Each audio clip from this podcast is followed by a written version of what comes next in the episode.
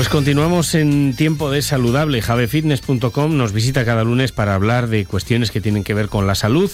José Alberto Benítez, ¿qué tal? Buenos días. Buenos días. La semana pasada hablábamos de inteligencia artificial aplicada a muchas cosas. Una de ellas puede ser aplicada de forma beneficiosa y sin hacer el mal, que ahí es cada uno que interprete, para temas que tienen que ver con la salud, con avisos, con bueno, pues un desarrollo el que le queda por experimentar brutal para favorecer la vida saludable. Seguro que tendrá un desarrollo fantástico. Correcto. Y hoy, y no contamos mentiras, ¿eh? porque después nos decir, qué mentirosos sois. En lo único que podemos mentir a veces es en que estén escuchando ustedes algo y no sea de hoy, sea grabado de otro día. Pero es en lo único que pudiéramos mentir. Y no vamos a decir si esto está grabado o es en directo y que ustedes se imaginen si estamos aquí en el estudio o no. Eso es. Es en lo único, pero no dañamos a nadie con esto. ¿eh? Eso es, eso es. no te rías, pica. Es una mentirijilla piadosa.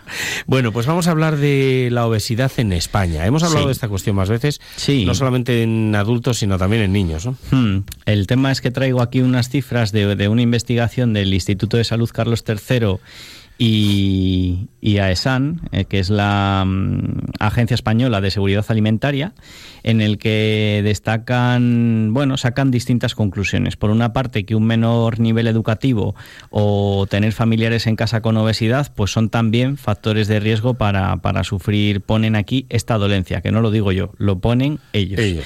Entonces, eh, claro, se destaca en el artículo, como nosotros aquí hemos dicho muchas veces, que de hecho yo, no sé si te acuerdas, tuve un problemilla con una actriz hace tiempo en Twitter ¿Mm? porque eh, me llamó gordófobo y dijo que, que, yo estaba, pues eso, que tenía algún tipo de problema con la gente que padece sobrepeso y obesidad, cuando yo mismo he padecido sobrepeso y obesidad. Pero bueno, el tema es, sí, sí, gordófobo.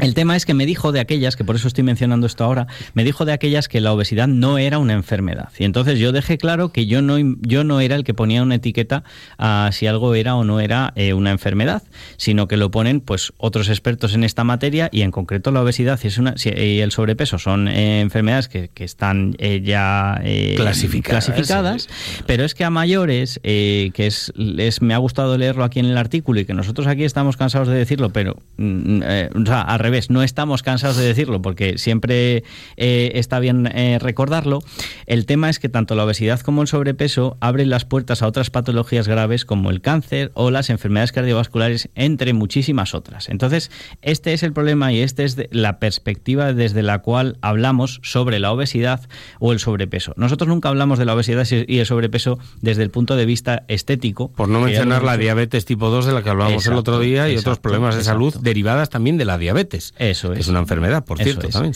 Entonces, nosotros siempre que hablamos de obesidad y sobrepeso, porque lo estamos hablando, lo hablamos porque lo estamos hablando desde el punto de vista de la salud siempre y no de la estética. Y siempre yo ya lo he dicho que uno tiene que estar contento con, con cómo esté y demás, pero que eso no quita que eh, si uno eh, no está de manera saludable, por mucho que esté contento con su cuerpo, pues tiene que luchar para cambiarlo, para mejorar su salud. ya, está, simplemente. Que luego la estética evidentemente va a venir. Bueno, el tema es que en este estudio eh, han estimado que la prevalencia de la obesidad y el sobrepeso en el país es de un, atento a la cifra, 55,6% de los adultos y un tercio de los menores. En este país. En este país. ¿eh? ¿Cuáles son los datos de Estados Unidos? ¿Los tienes por ahí? Eh, ahora mismo no los tengo por aquí, pero, nos estamos acercando peligrosamente. ¿eh? Eso te iba a decir, que nos estamos acercando peligrosamente y ya sabemos cómo son allí las cosas en cuanto al tema de, de, la alimentación, que en principio es muchísimo peor que la de aquí y que aquí, bueno, pues digamos que mm, nos enorgullecemos. Menos mal. Menos mal que aquí tenemos cocinas y que nos gusta cocinar. Eso es. Si no, ya estábamos como ellos, que ni tienen cocinas ni les gusta cocinar. Correcto. O sea, correcto. es así. A eso iba, que nos enorgullecemos de la gastronomía que tenemos, que además generalmente es saludable, la mm. famosa dieta mediterránea bien, eh, bien aplicada, bien, bien utilizada, pero bueno, que aún así pues estamos teniendo aquí un problema, ¿no? Entonces, bueno, eh, se destaca que la prevalencia en estos cuadros es mayor en, hombres y que otros factores de riesgo tienen es, eh, son tener un menor nivel educativo y familiares en casa con obesidad, que está relacionado. Entonces, todos estos datos vienen de un estudio que se hizo de la seroprevalencia de la COVID en España hace tres años, en el que participaron más de 57.000 adultos y 10.500 niños que autoinformaron de su talla y, y peso. Y entonces, bueno, bueno, a lo largo del, del artículo, bueno, evidentemente mencionan que, que, el padecer este tipo de patologías aumenta el riesgo de desarrollar enfermedades crónicas que antes eran casi exclusivas de los adultos en los niños, como por ejemplo la diabetes tipo 2 de aparición temprana, la hipertensión o trastornos hormonales y psicosociales. Por cierto, y déjame que aquí me detenga un minuto, porque hoy tenemos tiempo. Sí. Eh, cuidado, cuidado con eh, organismos como la OCU, tirón de orejitas, que se dedican, ahora que hablas de obesidad y de cardiovascular, protección cardiovascular. Sí. Han sacado una noticia eh, que se refiere al omega 3, ¿vale? El omega 3 que es un gran cardioprotector, por cierto. El ácido graso omega 3. Sí. El 3, 6, 9, el 7, además de cumplir otras funciones, son cardioprotectores y favorecen em, la, protección cardiovascular. Ha sacado una noticia diciendo los, las desventajas que tiene un consumo mm, del complemento omega 3. Y ¿sabes lo que pasa? Que se reflejan en unos estudios que primero no los mencionan, que esto es un error. Segundo, esos estudios tienen como base la ingesta desmesurada de es como si me comiera mil nueces al día, ya. o sea, de una cantidad de en perlas de ácidos grasos omega 3, la cantidad diaria es de 500, eh, no sé cuáles son las unidades, miligramos, 500. hay, hay, médicos del corazón y de eh, expertos cardiovasculares que recomiendan hasta 4 diarios. No 500, 4 gramos diarios de omega 3. Ya ves tú lo que te estoy diciendo. Ya. Eso es cardioprotector. En ningún caso va a acabar con tu vida, ni vas a tener un infarto, ni va a producir. Sí que es verdad que tiende la sangre a ser más líquida con omega 3 porque tiene ayuda a, a la inflamación, pero no te va a producir ni un trombo, Mm. ni nada parecido. Lo que dicen ahí, ese estudio está basado en una ingesta desmesurada. Es como si me comiera cinco salmones todos los días.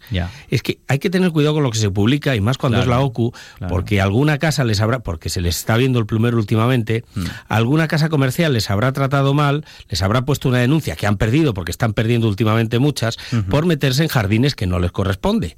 Y más si no eres asociado a la OCU. Claro. Yo lo era hasta que vi por dónde iban los tiros ya.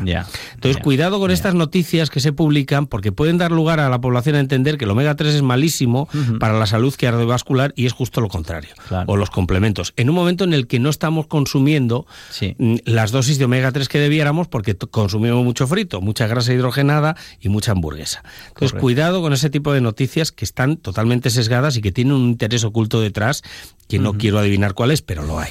Entonces, cuidado con esto. Ya está. Ahí el inciso del tema cardioprotección de. Pero bien, porque me ha recordado que aquí lo hemos hablado muchas veces de los famosos artículos que hablaban de que con el aspartamo ibas a desarrollar cáncer y aquí analizamos ese tipo de estudios. Eran en ratones mm. y era como si nosotros comiéramos sacos enteros de aspartamo al día. Entonces eran, eran. Están perdiendo el prestigio la OCU, que era una asociación de consumidores y usuarios que velaba por los intereses de consumidores. Están convirtiéndose en otra asociación más que si no pagas, no. Eh, lamentablemente. ¿eh? Hay que tener mucho cuidado. Y me ha gustado lo mm. que has dicho de lo de que no. que además, eh, para, para, mal, para mal para ellos, ¿no? Que, ah. que cuando dicen un estudio de tal, que luego encima no lo citan y hay que buscarlo, que de eso me he quejado yo aquí muchas veces. Y he de decir que últimamente, no sé si es que escuchan nuestro programa o lo que sea, pero me estoy encontrando en la mayoría de artículos que encuentro de los medios de mm. comunicación que sí que permiten pinchar en el mm. enlace al artículo científico que me gusta poder verlo, ¿no?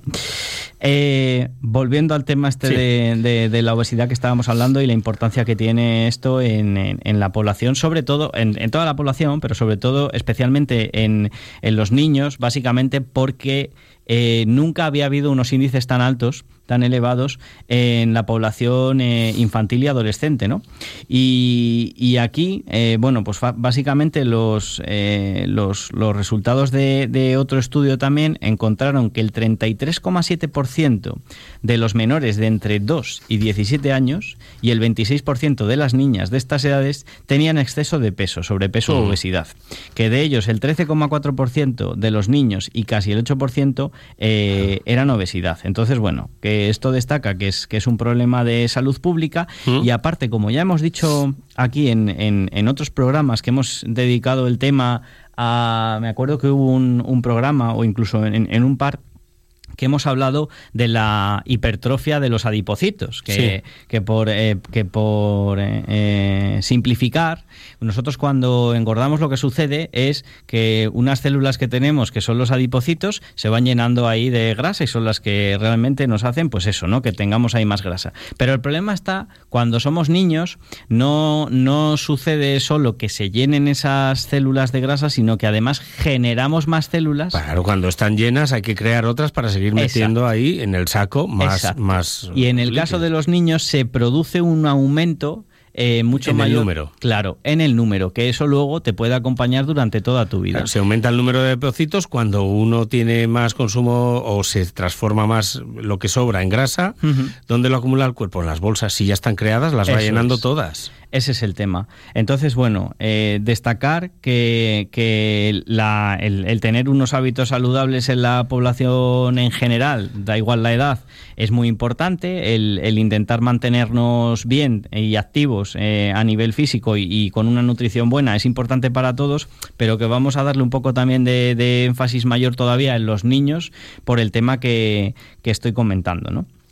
Y, y luego, bueno, pues nada, simplemente que, que en, en- varios estudios ya se ha visto que el, que el nivel tanto socioeconómico como el educativo son factores claves que están también de- relacionados con el estilo de vida. O sea, esto está científicamente comprobado que hay una relación real en, en ellos.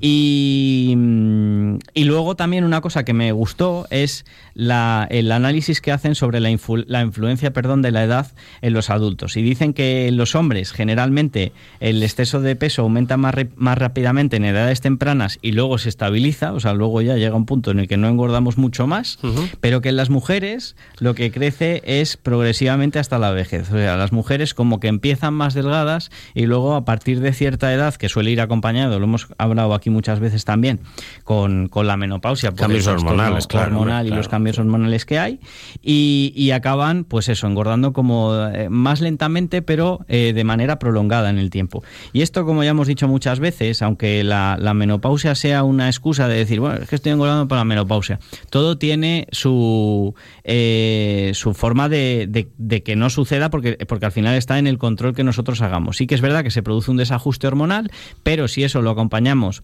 de actividad física y de, y de una buena nutrición, vamos a poder evitar el, el, el- el engordar, el, el llegar a tener sobrepeso o obesidad en, en el futuro. Llegas a un sitio clave para mí, que habla de mm, un tratamiento que se le da al sobrepeso y la obesidad, Sí. Que estudia Manuel Franco, que es epidemiólogo. A ver si un epidemiólogo ahora se conozco, resulta. eh, personalmente. Pues fíjate, a ver si ahora un epidemiólogo se, re- se dedica a estudiar cosas que no son enfermedades. Claro, No, claro, pues, efectivamente. es que, sí, ahí está, ¿no? Entonces comenta, eh, si algún día quieres que hablemos con él o algo, yo tengo el contacto suyo, o sea, Vamos. hablo con él por WhatsApp y eso. ¿eh? Pero ya. En términos de sobrepeso y obesidad infantil, España presenta junto con Grecia e Italia los datos más preocupantes de toda Europa, con prevalencias de sobrepeso y obesidad cercan- cercanas al 40%, mientras que países como en países como Dinamarca o la República Checa, las prevalencias son exactamente de la mitad. Pues tenemos que ver qué pasa ahí. Claro. República Checa. Y eso que tienes la Pilsner, eh, Pilsner Urkel, Correcto. eh, que allí beben, son cerveceros, en República Checa. Y mira, la barriga no es de la cerveza, amigos. Es Ahí tenemos una de las pruebas. Es de otra cosa, ¿no? Y luego, bueno, comentan también que otros investigadores como Manuel Tena del Centro de Investigación de Biomédica en, en Red, pues que también van un poco en esta línea. Eh. Y una cosa que me gustó, que leí de, de otro investigador, que es eh, Luis eh, Cereijo, dice que eh, habla sobre el tema del índice de masa corporal, que aquí lo hemos hablado muchas veces, que dice que no es la medida más adecuada porque uno puede tener Claro. un índice de masa corporal de 24,5, que eso todavía no sea sobrepeso y no entra en, en que igual esa persona puede ser que tenga un, un porcentaje graso mayor que alguien que está ya en el 25. Bueno, o que sea ancho de huesos. o sea, Alberto. No, hemos de decir que esto es una broma. No, hay, no hay anchos de hueso. Pero bueno, lo tenía que decir aquí porque venía con la. Bueno, es que el índice de masa corporal a mí no me representa porque yo soy muy ancho de hueso. Correcto, correcto. La morfología ósea de algunos es bárbara. ¿eh? Sí, sí, sí, Es bueno, Increíble. es como una. Luego adelgazan y también le da adelgaza los huesos. Sí, sí, es una cosa fantástica, es una cosa así. Esto es una cosa que un día hablaremos. Las dimensiones en tanto en cuanto uno está más delgado o, más correcto. Obeso, por respetar eh, tal, ¿no? Que adquieren las cosas. Porque hay órganos que siguen creciendo, como las orejas, la nariz. Si estamos más delgados, se nos ve más nariz, más orejas, o más abajo también. y si estamos más delgados, pues todo, todo, claro, en comparación, ¿verdad? Claro, claro, ¿Qué duda cabe que uno cuando está no está obeso es más saludable. Y puedo hablar en nombre propio, José Alberto. Yo en los, en los episodios en los que he estado mm, mejor físicamente y anímicamente es cuando he estado más delgado. Y también, te, lo, te voy a ser muy sincero, me encuentro más cómodo con mi físico también, también, de añadido, eh, me encuentro mejor. Si una cosa no quita O sea que, y ya está, no pasa nada. Ahora que cada día estoy seguro de mí mismo y tengo seguridad en mí mismo, no tiene nada que ver una cosa con la otra. Y ya está. Pero bueno, las cosas como son. es un placer contar contigo siempre. Eh, y nada, ya me estás llamando a Manuel, a Manuel Franco, cuando tú quieras, por aquí lo tenemos. Y preparamos un especial cuando tú me digas sobre esos grupos de investigación interesantísimos aquí también en la Fenomenal. Javefitness.com, ahí no pueden, nos pueden ver, seguir, hacer comentarios, buenos, malos, incendiarios también. Correcto. Y que nosotros, José Alberto, los leerá y después el filtra y me lee los que quiere para que no me endemone. Eso es. Gracias como siempre. Gracias, Arturo.